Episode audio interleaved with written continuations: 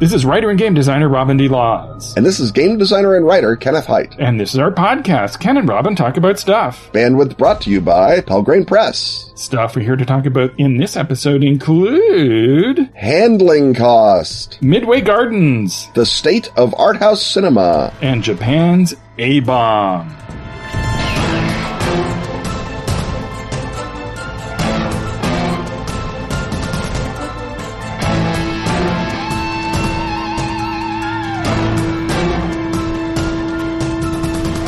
Hey Robin, what's better than dinosaurs? Hmm.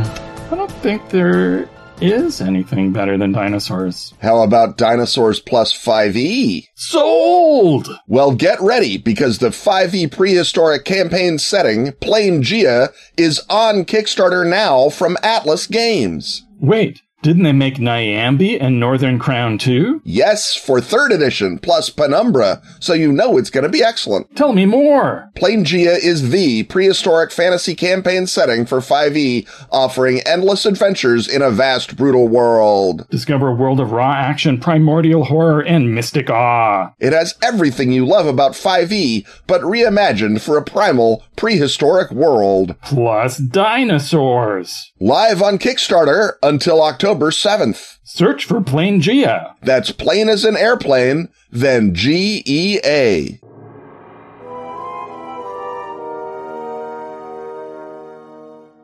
The rattle of dice, the thump of miniatures, the crunch of Doritos, and the benevolent gaze of Peter Frampton coming alive welcome us once more to the gaming hut. And Peter Frampton has got his guitar out and he's wailing on it.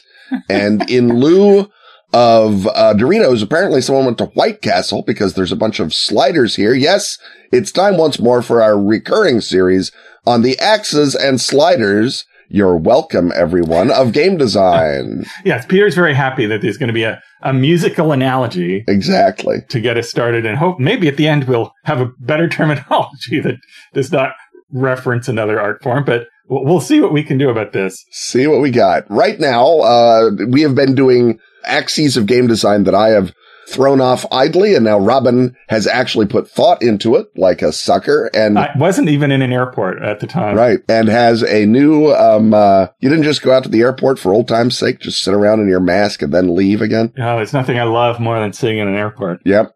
Well, try sitting in an airport unable to breathe. That's the best kind. Anywho, your newest axes, axis of gaming design is handling cost. And you have appended to this two types of handling cost, violin and harmonica. And I believe that I'm going to let you carry this metaphor as far as your creaking back will allow you, Robin. Right. And as I mentioned last episode, my uh, sliders, my spectra, as it were, are the things that I um, actually grapple with and think about and wrestle with in the course of a game design. So, uh, so handling cost is, I think, the easier concept to grasp here, which is when you introduce a, a rules subset, a rule subsystem, the question is how much work is it for the GM and players to implement it? And is it worth that amount of work?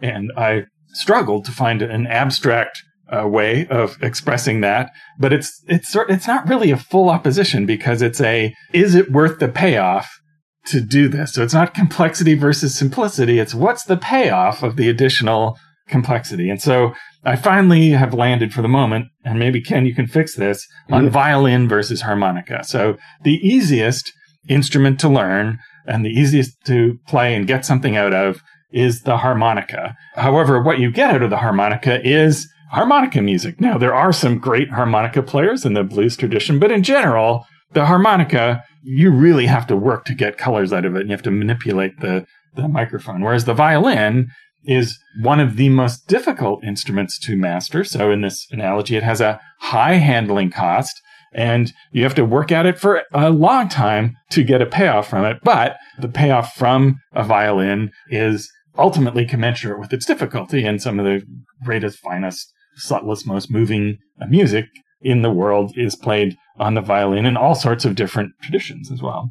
So something with a low handling cost is something that requires no additional thought. You don't have to look at a chart. Maybe you have to roll a die. Uh, you don't have to look at your character sheet. It's very simple. It is essentially invisible in play. Something with a handling cost is sort of in the moderate range of, oh, well, okay, this, I have to w- look up a chart or I have to do a little bit of simple arithmetic or I have to uh, pull out a game component and use it. So pulling out your battle mat and situating all of your miniatures on it has a higher handling cost than theater of the mind style combat.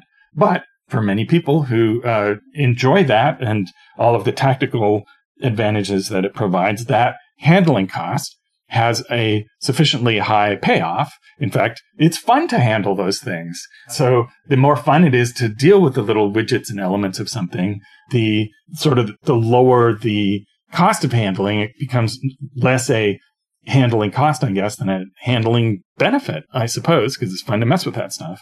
So uh, a recent example of that in my own design work are the shock and injury cards in the Yellow King role playing game and its underlying quick shock stream of the gumshoe rules.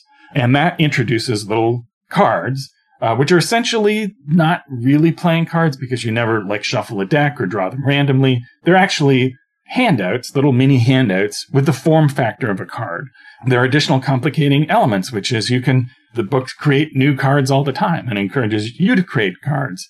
But you have to give these handouts to the player, uh, whether you are physically, uh, you've taken a, uh, PDF page from the book and printed it out and you're reaching across the table to give it to your player, or as I prefer to do, you are serving up an electronic image of that card on a Slack channel or, or what have you, uh, with everybody having their devices open and play. But whether you're doing a physical card or a virtual card, that has a certain amount of effort involved in it. However, the it also has a handling benefit in terms of people when they receive the cards, they're excited. In this game, you also are excited to get rid of those cards. You actually don't want to have them, so you get an exciting uh, thrill uh, when you get it. You get a sense of achievement when you get rid of it. And people really like them. They have a high emotional resonance. So even though they're a pain in the butt to manage, they have a high handling cost, they also have a high emotional benefit. So the cards in Quickshock are violin, whereas the uh, use of investigative abilities, where, as in all gumshoe games, you uh, have the ability, you perhaps name the ability, or perhaps the GM intuits it, and you look for information and you get it. That is the lowest handling cost rule you can possibly imagine. You mm-hmm. might have to look yeah. at your character sheet to remind yourself which abilities you have, but other than that, essentially zero handling cost. So, investigative abilities in Yellow King, harmonica, Quickshock cards, violin. What do you think? And there are so many fewer abilities in Yellow King than an even regular Gumshoe that it's an even lower handling cost there because you've only got five or six abilities instead of 10 or 20. Right. And that was uh, very consciously the point since I was introducing this other thing with a higher handling cost. I wanted to reduce the handling cost of the entire rules apparatus. And so simplified that as much as I can and also simplified character generation so that you're often purchasing kits uh, where you just, here's my investigative abilities, here's my general abilities, or two package deals, glunking together, and you're ready to go because here's this whole other aspect I'm introducing. So I want to make the rest of it even easier to uh, manipulate. Right. I guess the first thing, looking all the way back, is that you've set out two corners of the handling cost diagram, but it's a, it's a quadrant, right? There's low handling cost, low uh, benefit, which is your harmonica, and there is high handling cost, high benefit, which is your violin, one also assumes that there is a high handling cost, low benefit, which would be like, I don't know, the Benjamin Franklin glass harmonica. Right. Well, well, you take that out. You don't yeah. put that in your rules. But you, but if we're talking about axes on which we analyze game design, yes, we would have to say maybe that is present in, and that some people's violin is very much other people's glass harmonica. And then in theory, there would also be, let's say a drum that is a low handling cost and that it's relatively simple to learn the drums, but you can also do remarkably subtle and effective things with the drums uh, once you're pretty decent at it. And so that would be the low handling cost, high payout sort of rule. Well, I, I would argue that, and I'm biased, that investigative rules work that Yeah. way, right? Right. That they have no handling costs, but they still have a high benefit. In fact, they drive the entire bus, right? Yeah. So But, I mean, but that just means that you're not actually doing violin versus harmonica in your own design. You're always aiming for the violin drum column, the high payout. Whereas as a designer, you obviously have to be aware, whether consciously or unconsciously, that the risk is of a game system that is too simple uh, to maintain anyone's attention. So it's forgotten in play or that it is so simple as to be generic and abstract and does not inform or further play. And so that would be your uh, theoretical harmonica end of the spectrum. And obviously we could sit here all day and come up with examples of rules that, uh, impose a high handling cost and also don't particularly produce anything very fun out the back end. And that would be virtually every set of grappling rules ever written, for example. yes, Right? uh, the, the much maligned fourth edition D and D had the best grappling rules, which I guess is what cursed it. Uh-huh. To, to wander the world forever. Yeah, it was a paragraph, man. So, uh, you know, in terms of parameters, I think we have to always be aware that the other case exists. And the question being, given that players at the table are wildly different in their degree of, uh, and in many, many ways, but specifically in the degree of time and effort they want to commit to your game system, I would argue that in general, the higher the handling cost, the lower the payout just because fewer people are going to stick in and learn the violin, even if you've written the violin rules instead of the glass harmonica rules, right? Yeah, the, people are going to top out at a certain point, no matter what the emotional benefit. So that if you have something that's you know wildly exciting, and I guess here we're sort of verging into describing board game rules Mm-hmm. in the last hour, but requires an entire hour to set up at the beginning, and somehow everybody has to take part in the setup. You don't have your most uh, enthusiastic person doing all the setup. That would be a a, a nope for a lot of people. And that, of course, is the question that you're always navigating because there's no one taste that you're shooting for. That pe- different people have different tastes, and as we, as I always say, it is interesting to see the ch- tastes of gamers, including the same gamers, change over time. And uh, things I think are moving more toward the casual. So these days, you think a lot more about handling cost than you would, you know, d- devising your Starship Battles uh, system uh, for a space opera game in 1985. And then the other uh, pushback that someone might say is, well, that's, you just said learning curve over again, but with musical instruments in it. But learning curve is next week, Ken. Oh, learning curve is next learning week. curve is different. Uh, uh, because because- uh, even once you've learned it, you still have to do a lot of fiddly things Exactly. in so, a violin so the example. yeah. So uh, again, to the Quickshock cards, uh, high handling cost, low learning curve. Right. In fact, Because they, they have are less very learning simple. curve than a lot of other similar rules because in this case, it's like you don't have to look up the drowning rules in the book. The drowning rules are on your right, card. yeah, because the card Um, says you're drowning. Right. Right. Uh, so it's it's a uh, that's why I've separated these out, and that's why I think it's uh, we're going to the trouble to look at all these different oppositions, even though they cross over each other, because hmm it's almost as if Ken role playing game design as well as running is an art hmm and not a science. And again, when you say, couldn't argue with it. you know, uh, color and balance are two qualities of painting, well, those obviously overlap because one of the important elements of balance is color balance. So there we are. right? Because if you open up an image editing software program, there's a whole bunch of different sliders, Lots of little sliders. and some of them do kind of the same things, and you and they know and they have doing. something of a high handling cost. I'll tell you that. Right. So the uh, question then is: Is there uh, a guideline that the individual game designer can use on the principle of some things take more handling? So, for example, one can certainly imagine a starship combat game that is uh, settled by flipping coins, a Prince Valiant starship handling game, if you will. But I think most people who are interested in playing games with starship combat would feel that that is too low, that that is, Yeah, I want to handle something. I want to handle something. I want to shoot the phasers and activate the shields and do all the stuff. And so certain rules sets seem to impose a higher handling cost on the designer in order to feed what you might assume the median player is. And the interesting thing that I've noticed amongst designers is that guys who are really into martial arts really love technical grappling rules. And I think you can extrapolate that to everything so that if you are really into sword fights, your temptation is to impose a high handling cost because you are the guy who sees the magic violin that a sword fight can become. Whereas the median player may be not even at the level of the Princess Bride sword fight is better than another sword fight, but at the level of who won the sword fight? Was it me or the orc? We could flip coins for that. I don't need to know.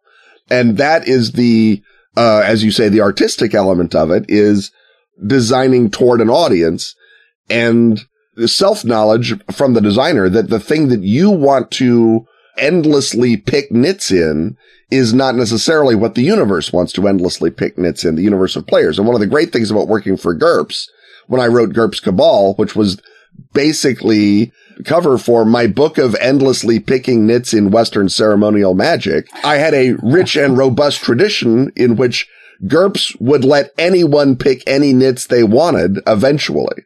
And by now there are, there are nits to pick about shooting a gun, which in basic GURPS is the simplest thing imaginable. I'm very excited that GURPS Macrame finally came out. Right. And, um, uh, well, you know, we've all been waiting for a long time, but, uh, a lot of us were worried that, uh, GURPS Crochet was going to suffer as a result, and it didn't. Well, it, it, had to be good. It had to really be tested with the target audience. Right. And it had to hold up all those little wooden balls. So the, the job of some games is self-understood and obviously GURPS, you can make the strategic argument that it went way too far down that road, but that the presence of these niggling rules then provides other game designers at, at worst case, a warning, you know, don't go here, but also a, okay, this has been broken down to this. I can abstract those rules more easily than I can abstract all of uh, Heinrich Cornelius Agrippa.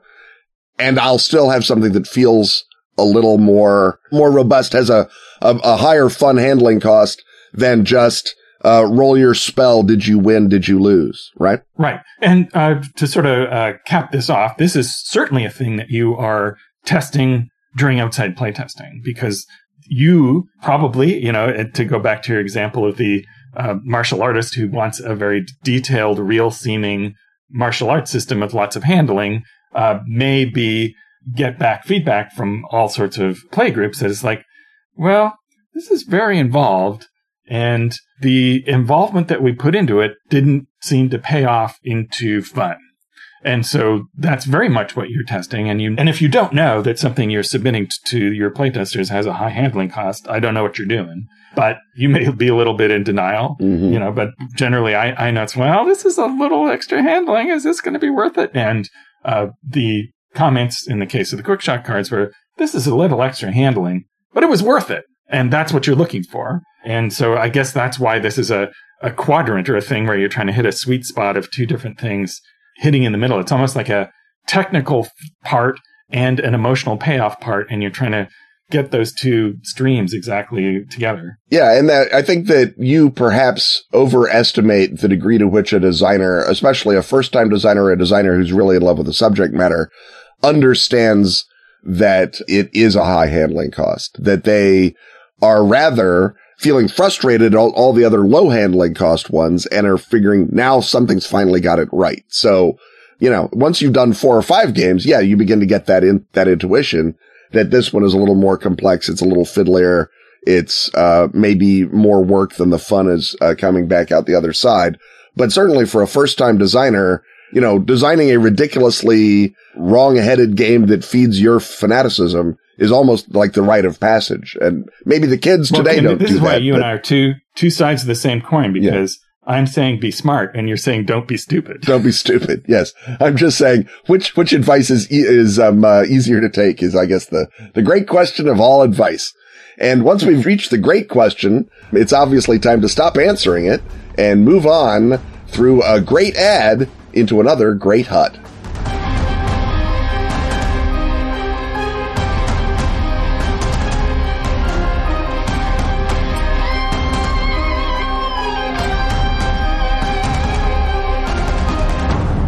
Dracula is not a novel. We know this. It's the after action report of a failed British intelligence attempt To recruit a vampire, yeah, yeah, we've been through all this. And the Dracula Dossier Director's Handbook has more secrets, more dangers, more mysteries, For players and directors to explore together, we did a year's worth of ads about it. but it doesn't have Varna. It doesn't have the ring of Dracula either, or 13th age style icons, or bibliomancy. or a Hand of Glory, or Red Mercury, or hard won advice and actual play reports. If only someone could gather up all that material that you and Gareth wrote after the fact. Someone has. You made Gar do it, didn't you? We've assembled. Gar has assembled. The cuttings from the dossier have been assembled into a 50 page PDF. Available free with a special offer from the Pelgrane store. Just buy a print copy of the Director's Handbook standalone. Or the Dracula Dossier Core Bundle, the Director's Handbook and Dracula Unredacted in print. Or the Dracula Dossier Starter Kit Bundle, the Night's Black Agent's Core Book, the Director's Handbook, and Dracula Unredacted in print. Get 25% off any of those print bundles, plus the PDF versions and the cuttings from the dossier PDF entirely free with the code VAMP2021. And don't worry, original Kickstarter backers, the cuttings PDF will mystically appear in your Pelgrane store bookshelves without further expenditure. Do nothing, Kickstarter backers. All others use code VAMP2021 for plenty of savings and lots of cuttings.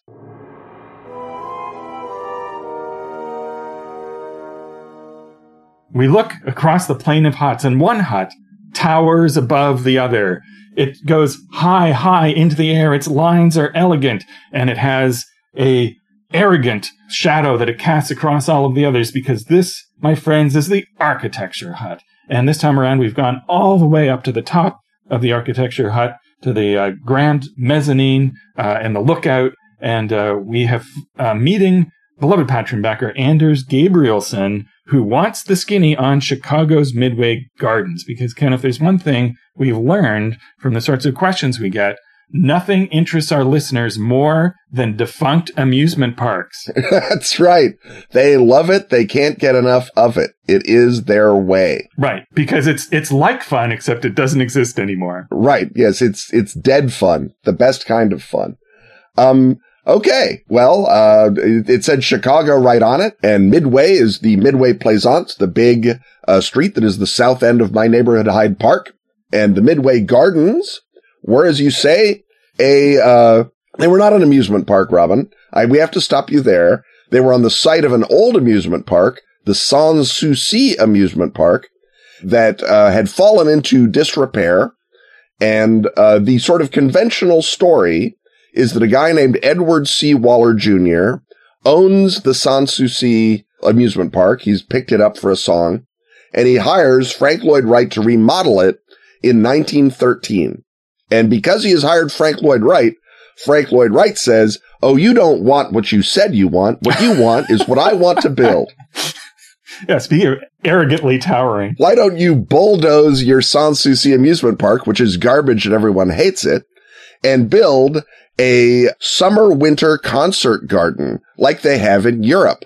Uh, we've got half a million Germans in Chicago. They would love a concert garden like they would see in Munich or Berlin. And besides, I always lose at whack-a-mole, and I hate whack-a-mole. I hate it, hate it, hate it. No carnival games. Now, in Frank Lloyd Wright's memoir, In Fairness to the Greatest Architect That Has Ever Lived, his theory is Waller came up with the idea of wanting a German indoor outdoor park, came to Frank Lloyd Wright and said, please build me a German indoor outdoor park. And Frank Lloyd Wright said, well, I don't know. And Waller says, no, I can buy the Sanssouci land. It's garbage. Everyone hates it. It's broken and terrible. I need you, Frank Lloyd Wright, to bring civility and beauty to the great city of Chicago. And Frank Lloyd Wright said, well, c- bring me the surveys of the Sanssouci land. Come back next week and I'll see what I can do. And because I am a genius, I had produced the magnificent Midway Gardens. Thank you very much.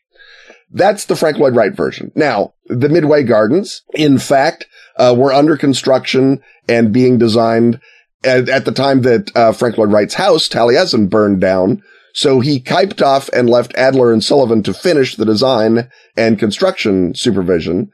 So when it opened in 1914, it had some Sullivan-esque quality to it in my mind.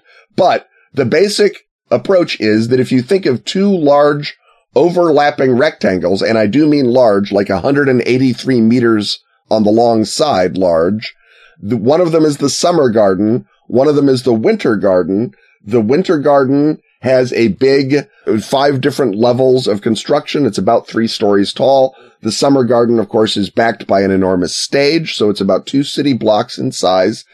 Um, and then throughout the winter garden and summer garden, there are arcades and loggias and little areas where you can look out over the festivities. And there's a dance floor for the kids and uh, many, many establishments. There's a tavern right off the street so that as you come in, uh, you can immediately get drinks, which is uh, Frank Lloyd Wright gives Weller the credit for thinking that up. So good for you, Frank Lloyd Wright.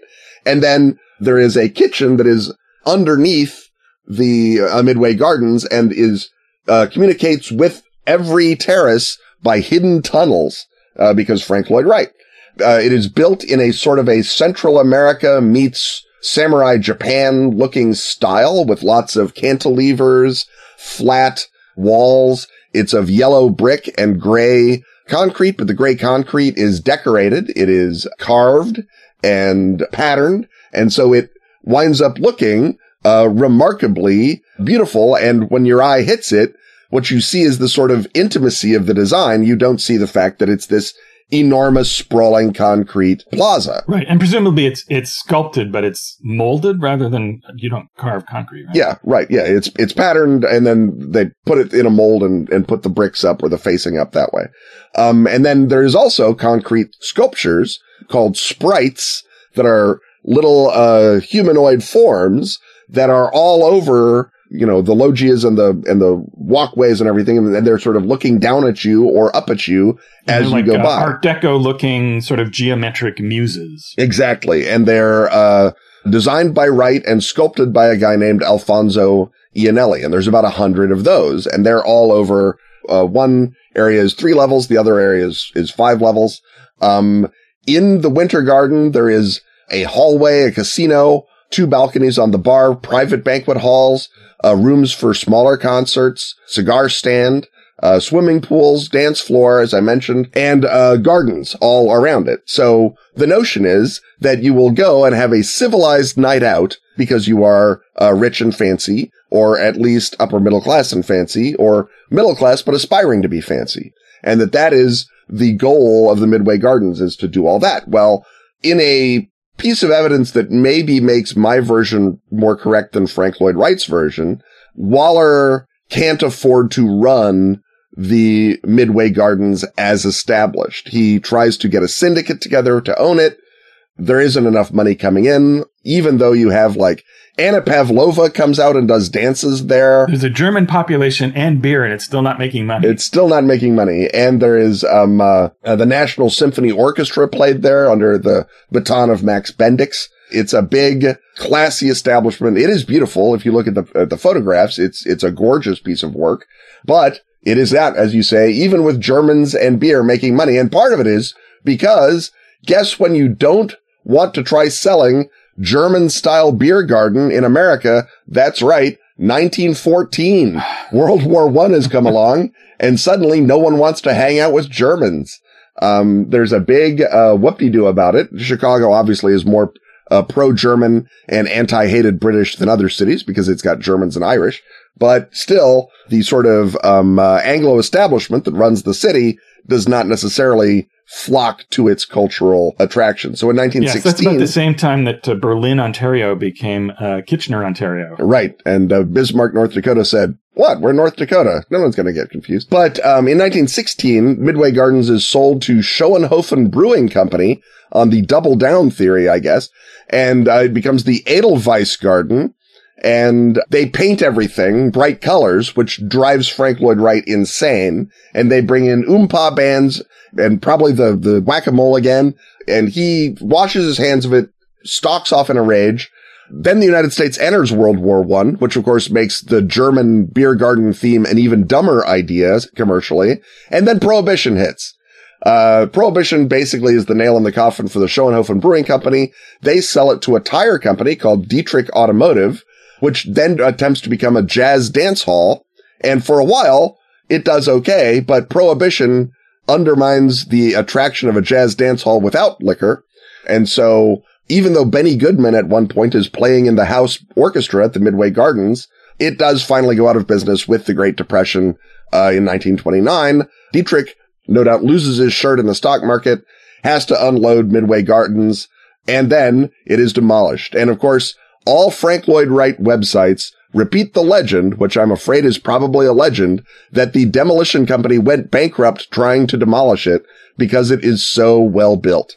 I think Possibly it's just a lot of concrete that's hard to demolish regardless. And I don't think the company went bankrupt, but it's a lovely story and I did not check it on purpose. Right. So well, there we uh, are. there's a veil out in that because yeah. I think the question of timing as to uh, when the demolition begins is, I, I think, the key to the elliptonic secret behind Midway Gardens because obviously at some point the original gardens became a repository for American prosperity. I'm sure that the uh, prosperity was located inside the sprites.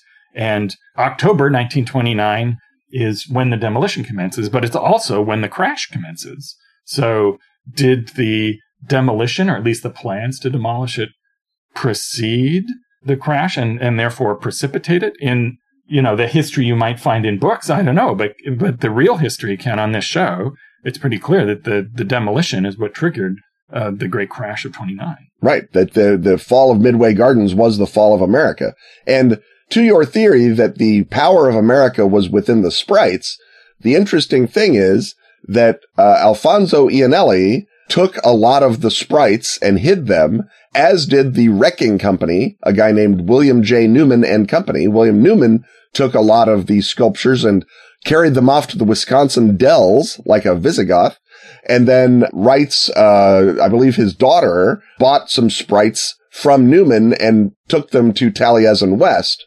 So there's, uh, sprites, you can find them in Phoenix. They're sort of, uh, scattered about in a number of different places. Uh, there's, you know, other Chicago gardens now have one sprite that is, uh, still there. So you can imagine that uh, they were carried away as totems of prosperity but without all hundred of them in Wright's special geometrical design, they don't uh, produce the magic that uh, Wright had hoped that they would. Right. And so they don't prop up the entire economy anymore, but they may be well worth getting a hold of, especially if you want to do uh, money related magic, which of course is one of the main points of magic is to get money. Mm-hmm. Um, so that might be something that the uh, player characters are seeking to do uh, then or now.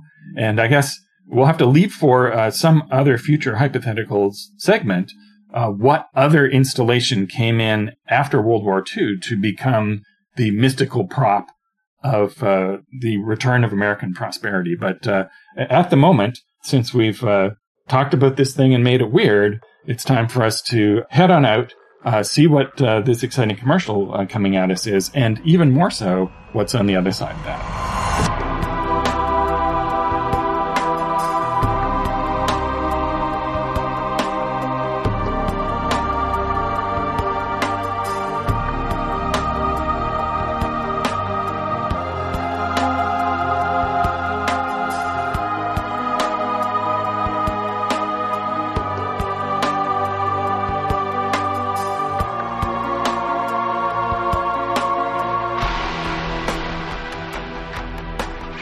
The best of Askfageln is now available at DriveThru RPG. All issues of Fenix Magazine since 2013. That's spelled F E N I X. Can now be grabbed in special English editions. Containing stellar gaming material from our own Ken Hite. And such other recurring stalwarts as Graeme Davis. And Pete Nash. Also find Dice, the gorgeous photo book celebrating that classic gaming accessory. And Freeway Warrior, the series of post apocalyptic choose your adventures by Joe Dever. And if you speak Swedish, not English. That's Swedish, not English. You can delight in every original issue of Fenix. And the new Sagebrush and Six Guns role playing game, Western. How do you say slap leather varmint in Swedish? Uh, oddly, Google Translate refuses to help on that. That's the best of Askfageln on DriveThru. Stop the man from tearing down this podcast by joining such beloved Patreon backers as Kevin J. Maroney, Lewis R. Evans, Noel Warford, Pedro Garcia, and Jan Zaleski.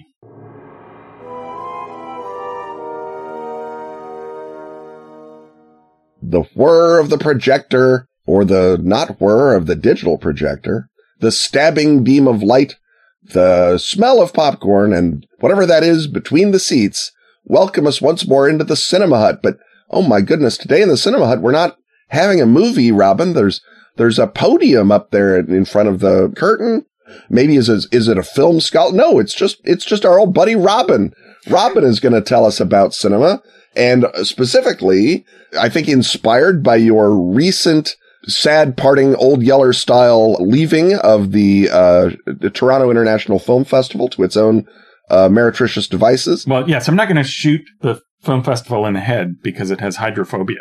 That's, right. Yeah. this is more like Shane. Shane is going is leaving the film festival behind. Right. So the film festival is is a is a small town where you have uh, murdered all the bad people. Excellent. Much better metaphor. Anyhow, when we talked about uh, the Toronto Film Festival uh, after your final appearance there or virtual appearance there, you promised us a breakdown on the nature of art house cinema, not just then, but even more so now, and why it is that uh, you don't necessarily have to be squelched into the Scotiabank Theater to see great cinema now the way that you maybe used to a couple of few years ago, right? Right. Uh, and so the, when I look back over uh, what the festival circuit has done for films and uh, festivals uh, like TIFF, perhaps especially TIFF, have created a situation where they are no longer necessary. They've uh, done uh, enough of their mission of spreading the love of art house international cinema that the headline is this is not a sad thing. This is these films have never been more available now in the streaming age. And with that, there have been a lot of changes over time that ultimately mean that you don't have to live in the biggest city in your country, which just also happens to have a film festival that's situated at the right time, that grows like Topsy over a period of decades and go at it uh, like a maniac for its entire length to see interesting, cool films from all around the world. Because when I first started going to the festival in the mid 80s, it was the beginning point of the life cycle of a film uh, that people wanted to, you know, it was not a big mainstream film, might be from Iran, might just be an independent uh, film that nobody knows if there's an audience for. Uh, it might be part of a commercial cinema in another country that people are not wired into elsewhere uh, or wired into in uh, the Anglo world. And so over time, the festival introduced uh, Hong Kong cinema to people and Bollywood and also uh, local art cinemas like the Taiwan New Cinema. But at the time, these were the only places really to, to see this stuff. This is the VHS era. And now we've gone through many different platforms for distribution, uh, from VHS to DVD, which made it worth owning movies. So little specialty companies cropped up to, you know, run off 2000 copies of Soul on a String. Now, however, those same companies are providing streaming content to all sorts of different platforms. And so the end of the life cycle is different and the beginning of the life cycle is different because it used to be that you would drop your film into a festival and see what happened.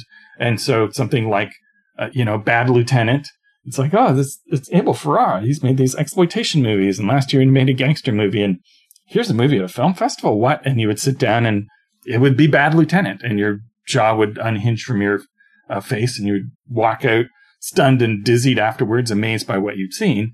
Well, these days, the festival circuit is well along in the life cycle of a film so that it's already been promoted heavily. It's got its sales agents in place. People have been scouting its existence ever since it was announced in the trade papers a, a year previously. The critics kind of already know about it. People aren't going to be surprised anymore. And so uh, it is much more likely to show up with distribution already attached.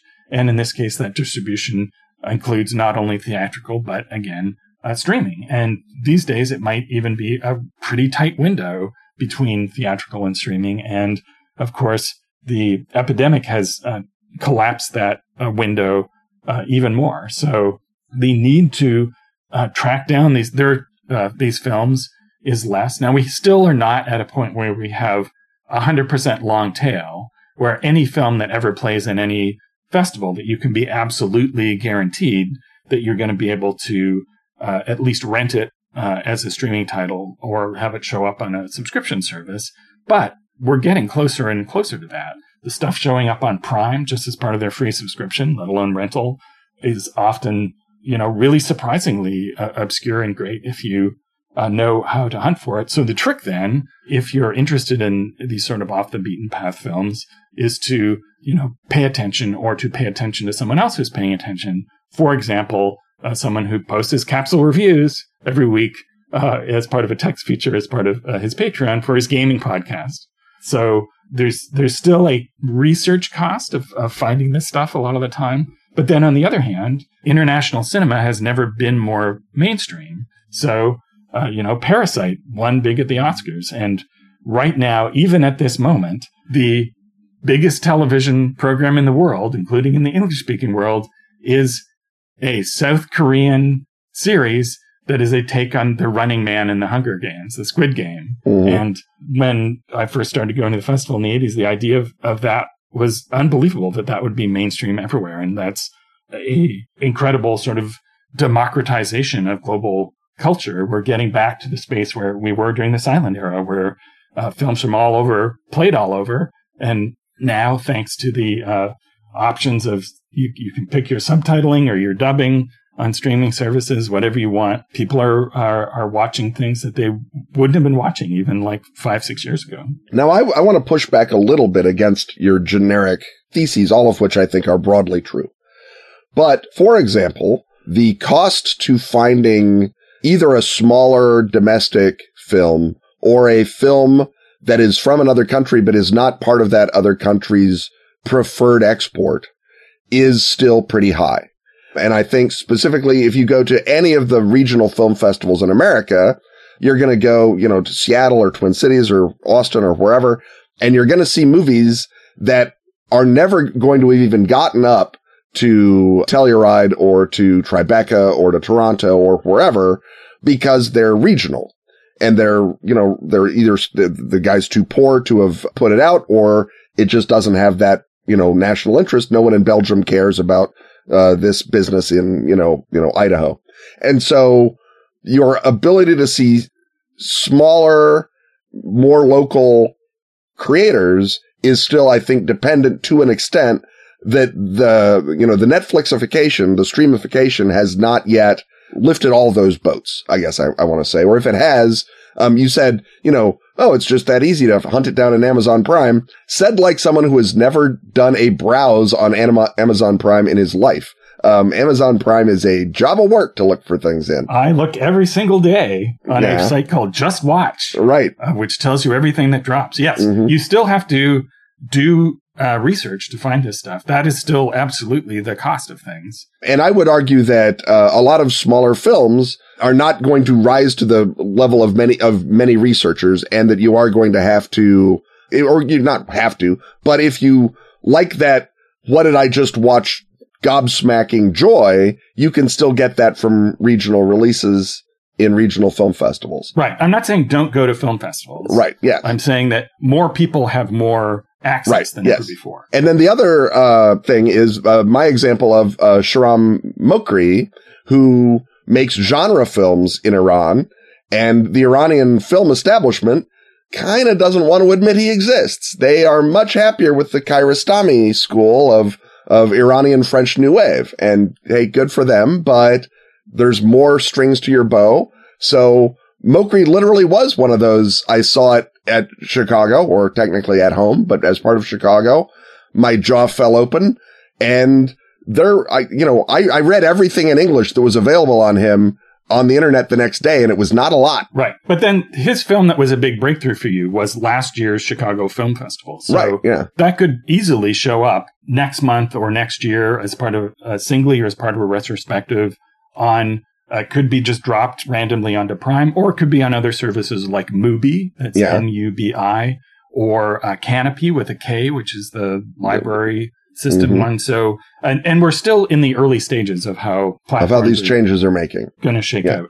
Um, there's also though a change in the incentive structure for uh, films that hit the festival circuit compared to the mid 80s, where the thing then was to have a radical, bold auteur vision, to have films that had a stamp of personality on them where you walked into a the world of that director each time you sat down in front of his uh, films. And the reason for that was uh, Jim Jarmusch was Stranger Than Paradise and that ushered in a whole movement of different directors with very strong filmmaking personalities uh, whether we're talking uh, Spike Lee or Aki Kaurismäki in, in Finland or uh, Leo Carax in France or there were people are uh, looking at Hal Hartley, Whit Stillman, a whole generation of people. Uh, often the thing to do was to have highly verbal films where they were about uh, the dialogue, but also they were uh, because often- the, the the script is uh, the cheapest thing you can get in an independent film because if you're writing it, it's free. Exactly. Now there's been a turn against that toward a uh, something that is more uh, visually driven, but also more kind of a generic art film style. And this is where we get to the uh, the lamentable Loachification in which the model now for a lot of auteurist international cinema is a deeply realist style of filmmaking inspired by the British filmmaker Ken Loach and uh, developed sort of in a kind of also there's a stream of Taiwan new cinema where things are allowed to be kind of slower and realer. And those two things have come together to create uh, a filmmaking style that goes all around the world that gets enough funding to get a film made for the festival circuit, but is very much trying not to have a stylization or a filmic identity or really much in the way of artifice at all. Now, I'm not saying that's bad. I'm saying I only want to see so many of the good ones in that style every year.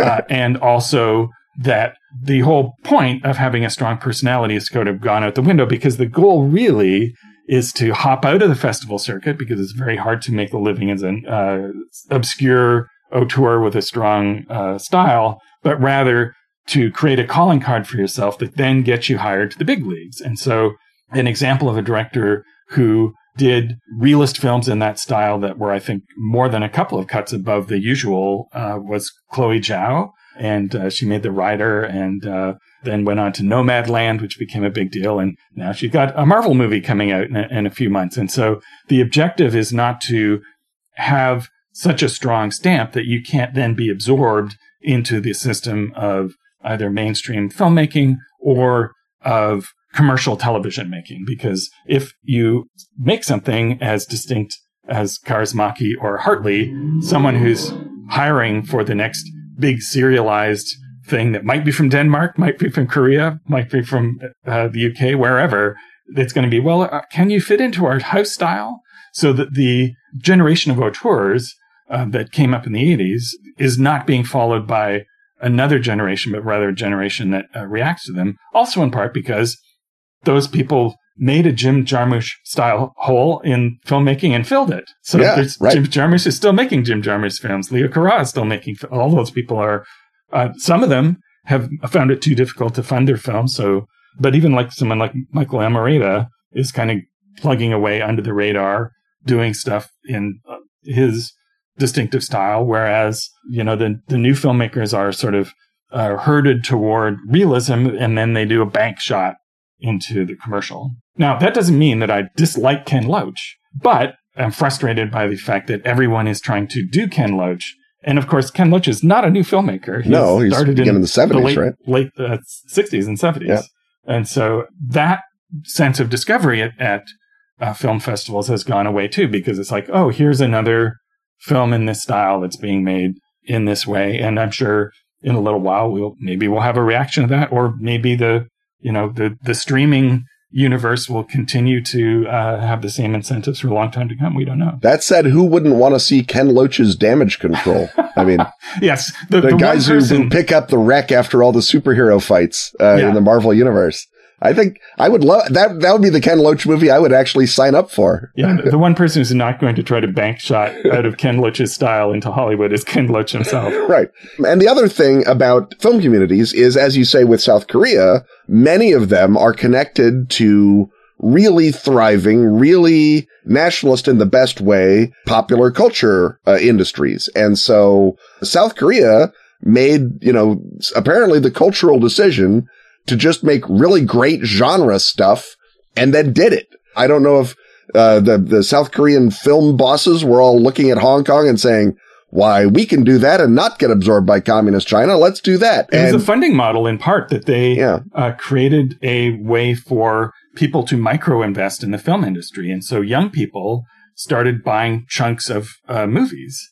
And in order to make that work, they had to make movies that young people with money actually wanted to see. there we go. Uh, similarly, I guess the way that Bollywood had to make movies that mobsters wanted to see since that was their funding model. right. And there's a long Korean film uh, tradition, and a bunch of the classic early films of Korea you can now watch for free on YouTube, by, uh, brought to you by the Korean Film Archive.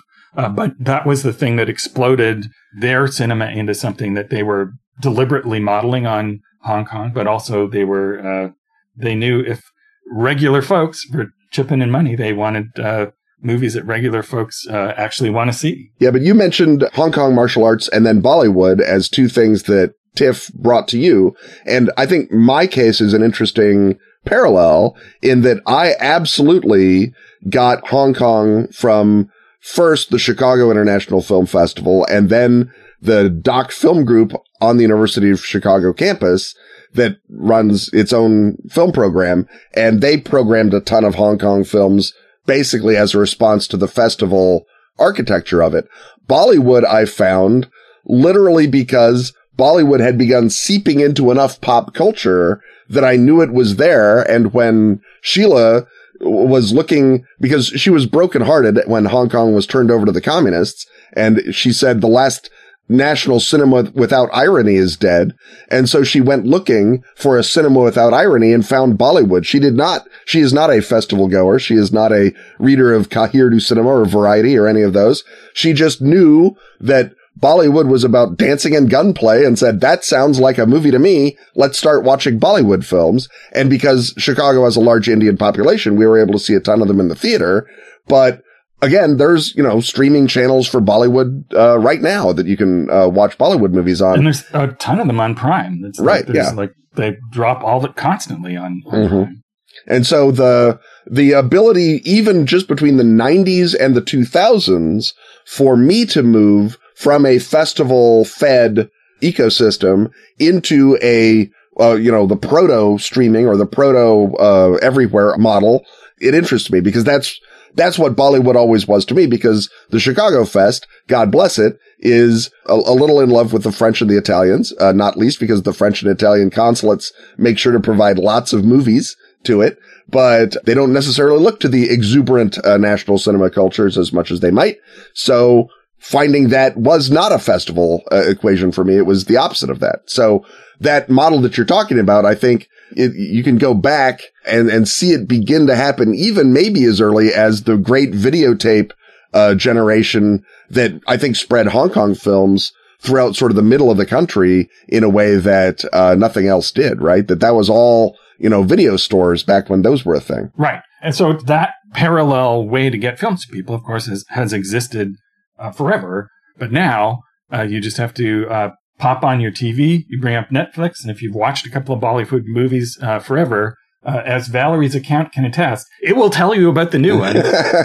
and often when you bring them up, it'll say a Netflix production. You know, they're investing in film all over the world. They're revitalizing Japanese cinema because one of the problems Japanese films have had for a long time is their the budgets are incredibly low and it looks like it. And so, right. you know, the, the And their labor of- costs are high, unlike in India. yeah, and so you know the uh, the tradition of you know Kurosawa and Oshima and all these other people. It's like, well, you can do it, but it, you got to do it on a for a couple of nickels. Mhm. And uh, you know, Kiyoshi Kurosawa has found a way to make that work for him. But now Netflix is go, well, people like Japanese movies, and not just Japanese people, but people in all of our different territories. So let's drop a bunch of money on a lavish production. So you know, they're they're kind of they're replacing a Toho and, and Nikatsu in terms of the, the the very beginning of the film's life cycle is when someone ponies up the dough, Right. uh, and so uh, things have have uh, really uh, you know changed in all sorts of ways uh, since then.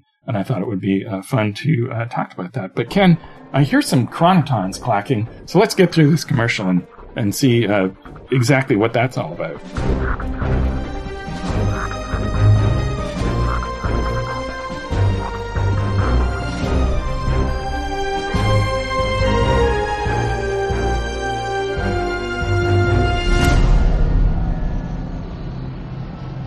Fear is a fractal. And your world is a lie. A horror freed from an antique book reverberates through reality. Shaking things, reordering them, and making them run like wax. Doors open to endless Victorian hallways. Where threats stalk the shadows on clockwork limbs, cold metal seeking the warmth of blood and bone. But don't despair. There is hope. A king waits for us. And Impossible Landscapes, the first campaign for Delta Green, the role playing game, waits for you. In PDF now, hardback in May. Twice as big a book as Arc Dream planned. Those naive fools. Hailed as one of the best RPG campaigns ever made. And a masterpiece of surreal horror. While your mind is broken and battered by Impossible Landscapes. Also sees the bonus new release Delta Green Static Protocol which reorganizes the intricate timeline that precedes the main action of Impossible landscapes and entries that an ambitious handler can sprinkle in front of players to lure them deeper and deeper into research, God help them. That's Impossible Landscapes and its companion Static Protocol. Both from the freshly shattered collective psyches of Arc Dream Publishing.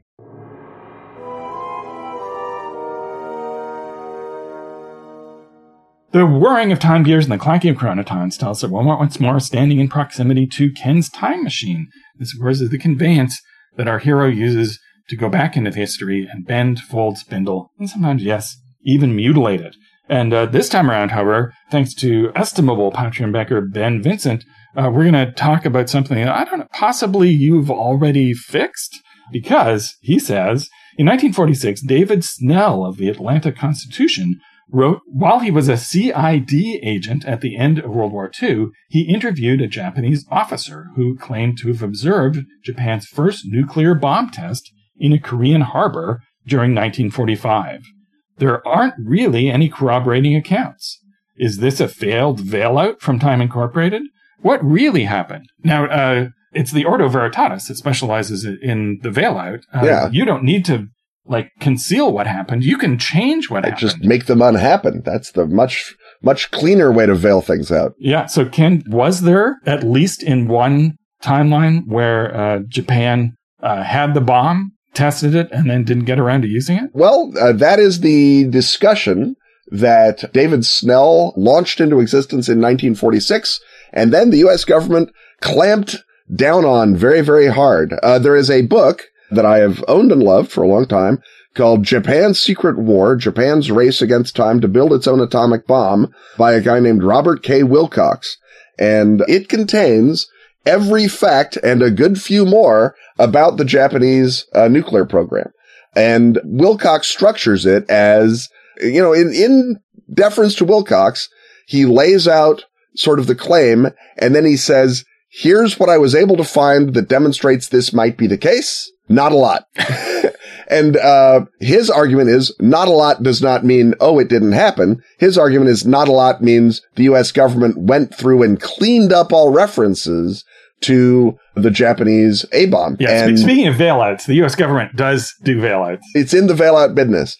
So I guess to go back to the beginning, the argument being that uh, Japan had super good physicists, a guy named Yoshio Nishina, who was pals with Niels Bohr, and he, at one point, said, maybe we should look into nuclear fission as a thing.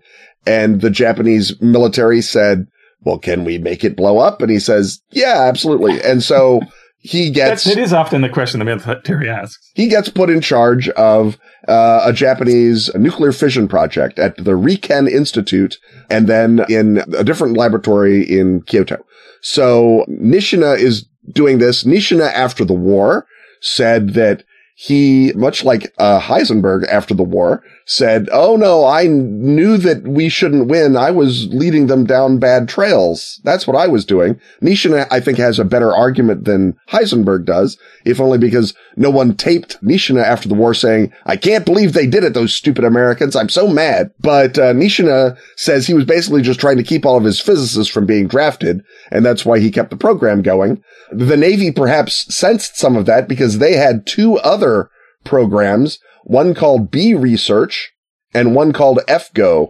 And both of those programs were doing their own uh, nuclear testing. B Research was a, a sort of a book uh, project where they just examined all the math and they said, Well, it would take literally billions of dollars and years to build an A-bomb. We don't even think America can do that. So give it up. F-Go was attempting to separate uranium. That was their big job. And F-Go may or may not have gotten close. And that is, I think, the core of the question because F-Go was going around building separating tubes under a guy named, uh, Bunsaku Arakatsu and with a guy who was the first Japanese physicist to receive a Nobel, Hideki Yukawa. And so again, we're talking A-list brains. The Japanese physics community, certainly as good as the American physics community before the war. And, uh, admittedly, they didn't have the advantage of all the German Jews and Hungarian Jews coming to America, but still, they did a lot of good stuff. Uh, they probably were producing more heavy water than we like to think. The argument in Wilcox's book is that they found their source of uranium in North Korea in the Black Sands, and there are certainly cables that were deciphered by the magic decipherments that said uranium enrichment proceeding. Everything's good here.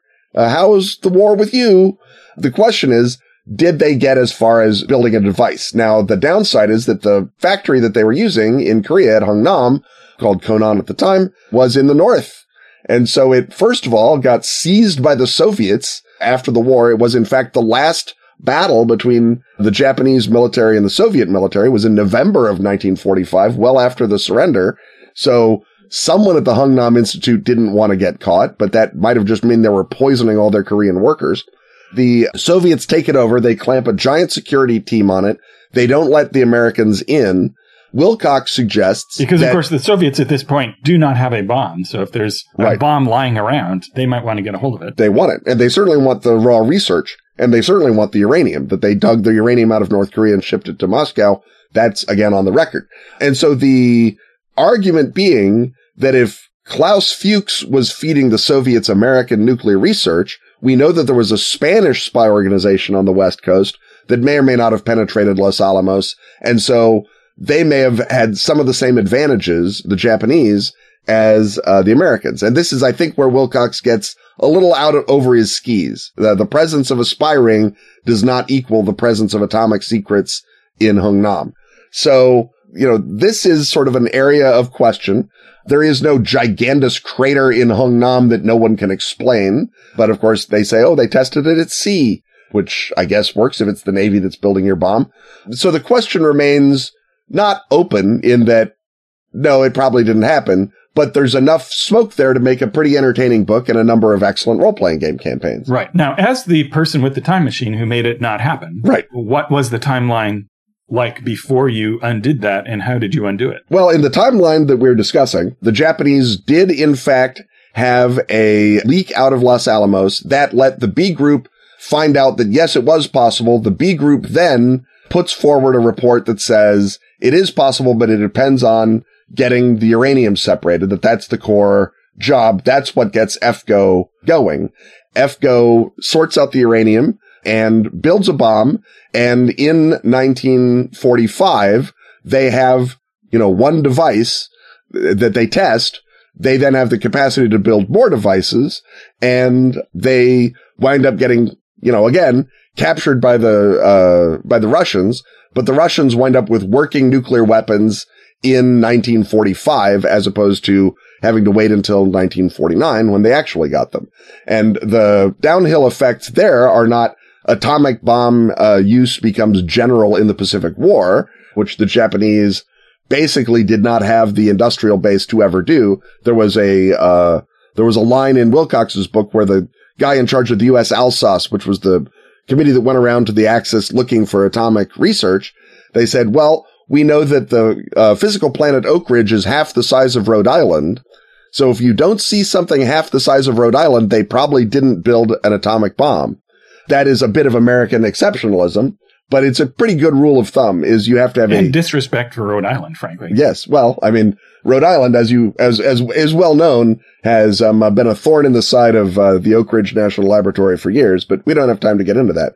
Um, so the facilities, the largest facility that the Japanese used for nuclear research was at F-Go in Korea. It, it was an enormous complex of factories just all up and down the coastline that way. So maybe not half the size of Rhode Island, but half the size of Okinawa? Maybe. Who can say? So the Soviets get the bombs and then the Soviets are able to use the bombs. A demonstration shot means that when Stalin says, we'll take Finland, Truman does not feel like he can threaten nuclear retaliation over that. Uh, likewise, Iran. So Stalin picks up bigger chunks of, uh, Europe in the, in the shakedown of the Cold War than in our timeline. Now again, Finland, that's a horrible crime because the good Finns don't deserve Soviet domination, but it's Soviet control over Iran that really throws the Cold War for a loop in the 1970s as the OPEC uh, crisis nears its breaking point. Um, United States support for Israel is even less appreciated in the Arab world, in the world where we are the only thing keeping the Soviets out of Saudi Arabia.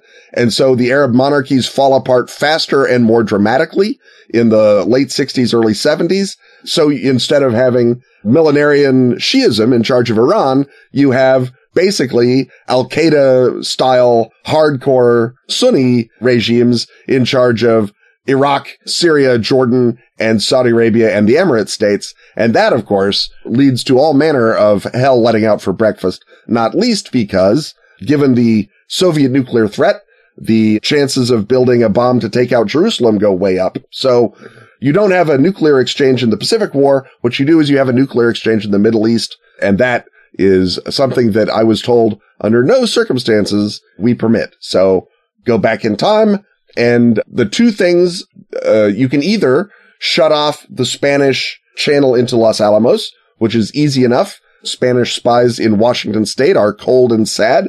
Uh, they enjoy the occasional carajillo and uh, a sympathetic ear to cry on. And the other thing is simply get the Japanese Navy to start yet another project on centrifugal separation that throws the whole system off and wastes re- uh, resources. That, of course, was the great secret advantage we have over the Nazi weapon program is that all their weapon programs were jealously guarded by dictatorial little fiefs. So you go back, there's another project at uh, Riken called the Ni-Go project that's set up by the army. And it's the army that's arguing with the navy. And because the army in Japanese politics weirdly has the whip hand, the army gets all of the good uranium. And so the uh, army Ni-Go uh, project has their Clusius tube separator. They're very, very excited. They're making deals with the Germans to get uranium. The German ship carrying uranium, the German submarine surrenders to the Allies instead of delivering the uranium. So we've had this whole army project that existed just to sideline the Japanese Navy project that suddenly runs out of uranium. And also it gets caught on fire during a firebomb raid in March of 1945. So sorry, Japan. No atomic weapons for you. No atomic weapons for the Russians in 1945 and no atomic weapons for the Saudi radicals in 1969. There we are. Too bad. Well, that's, I, I think goes to show really what our Patreon backers are, are getting uh, for their money is that, Yeah. you know, a, a timeline with no nuclear exchange in the Middle East is, is a pretty good value, frankly, for, uh, Yeah. I mean, obviously past performance is no guarantee of future earnings, but you know, you, you gotta, you gotta give me credit there. Unnuked. And of course, scenario wise, you can just insert the player characters, presumably not time travelers or time travelers if you're playing TimeWatch or similar game, into that wave of intrigue around making sure that those uh, things happen. So that's uh, uh, pretty much ready to go right there. And uh, you know who else is ready to go? Uh, you and I can go right out of this podcast, only to re enter it a mere week from now. Stuff having once again been talked about, it's time to thank our sponsors. Atlas Games. Pelgrane Press, Askfageln. Arc Dream, Dark Tower. and Pro Fantasy Software. Music as always is by James Semple. Audio editing by Rob Borges. Get your priority question asking access by supporting our Patreon at patreon.com backslash Ken and Robin. Stop time enemies from bombing this podcast by throwing in with such illustrious backers as Andrea Coletta, Derek McMullen, Jacob Boersma, Mike Merles. and Rich Rinaldo. Wear this show or drink it from a mug with Ken and Robin merch at teepublic.com slash user slash Ken Robin. Put on your best faces with our latest design, ready for my close-up, Mr. Pickman. On Twitter, he's at Kenneth Hite. And he's at Robin D. Laws. See you next time, and once again, uh, we will talk about stuff.